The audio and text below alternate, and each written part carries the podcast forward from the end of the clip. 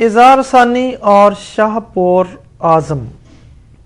Bishop یوحنا کا کے سلسلے میں یہ بات کلیسیا تاریخ ہندو پاکستان میں یاد رکھے جانے کے قابل ہے کہ ساسانی دور میں وہ ان علاقوں کا اسکف تھا اور اس نے نکایا کہ عقیدے کی تشکیل میں تین سو اٹھارہ بشپوں کے ساتھ اس خطے کی کلیسیا کی نمائندگی کی تھی۔ ارد شیر کی رحالت کے بعد اس کا بیٹا شاہ پور اعظم، جو زرتشتی مذہب کا پیروکار تھا، تخت نشین ہوا۔ اسے مذہبی جنون کا بادشاہ کہا جائے تو بے جانا ہوگا، کیونکہ اس نے ایڑی چوٹی کا زور لگا کر زرتشتی مذہب دوسرے مذہب پر غلبہ حاصل کرے۔ اس کی سلطنت کے مغرب کی جانب مسیحی سلطنت روما تھی۔ اور دونوں کے درمیان ایک طویل مدت سے مخاسمت چلی آ رہی تھی۔ دیرینہ دشمنی اور مذہبی جنون نے اس کے دل و دماغ میں خلجان کی کیفیت پیدا کر دی۔ شاہ پور اعظم کو بہکایا گیا کہ تیری سلطنت کے مسیحی، تیری حکومت کے وفادار نہیں اور نہ کبھی ہوں گے۔ اس کی وجوہات یہ تھیں۔ نمبر ایک ان مسیحی لوگوں کا رجحان رومی سلطنتوں کی طرف ہے اور اسی کی وفاداری کا دم بھرتے ہیں۔ کبھی ان کے خلاف جنگ کرنے کے بارے میں سوچ بھی نہیں سکتے۔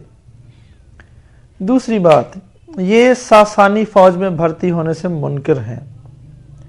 تیسری بات، ان کا عقیدہ جو پہاڑی واحد سے وابستہ ہے، وہ انہیں ساسانی حکومت سے وفادار نہ رہنے دے گا۔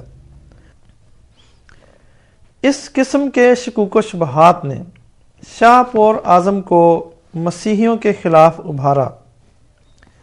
اسی زمانے میں ساسانیوں نے سلطنت روما پر حملہ کر دیا، مگر انہیں منہ کی کھانی پڑی۔ رومی بہادر سپاہیوں نے ان کے دانت کھٹے کر دیے۔ مسیحیوں سے شکست کھانے کے بعد شاہ پور اعظم کے آتش غضب بھڑک اٹھی۔ اسی پاداش میں اس نے مسیحیوں پر ٹیکس بڑھا دیے، بلکہ دو گنا کر دیے۔ بشپ شماؤن نے یہ ماننے سے انکار کر دیا اور اپنے لوگوں کو ٹیکس ادا نہ کرنے کا حکم دے دیا۔ بشپ کو غدار کا نام دے کر دیگر پانچ بشپوں کے ساتھ شہید کر دیا گیا۔ اظہار ثانی ہر طرف پھیل گئی اور ساسانی علاقے میں مسیحیوں پر بہت زیادہ ظلم ڈھایا گیا۔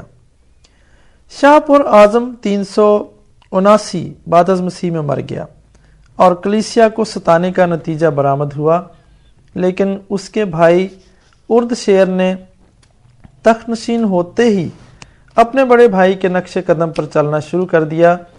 اس نے اپنے چار سالہ دور حکومت میں اس ظلم کو روا رکھا۔ چار سو دس بعد از مسیح میں یزد گرد اول کے زمانے میں تھوڑی دیر کے لیے کلیسیا کو آرام میسر آیا۔ یہاں تک کہ چند حبکوک بھی عطا ہو گئے۔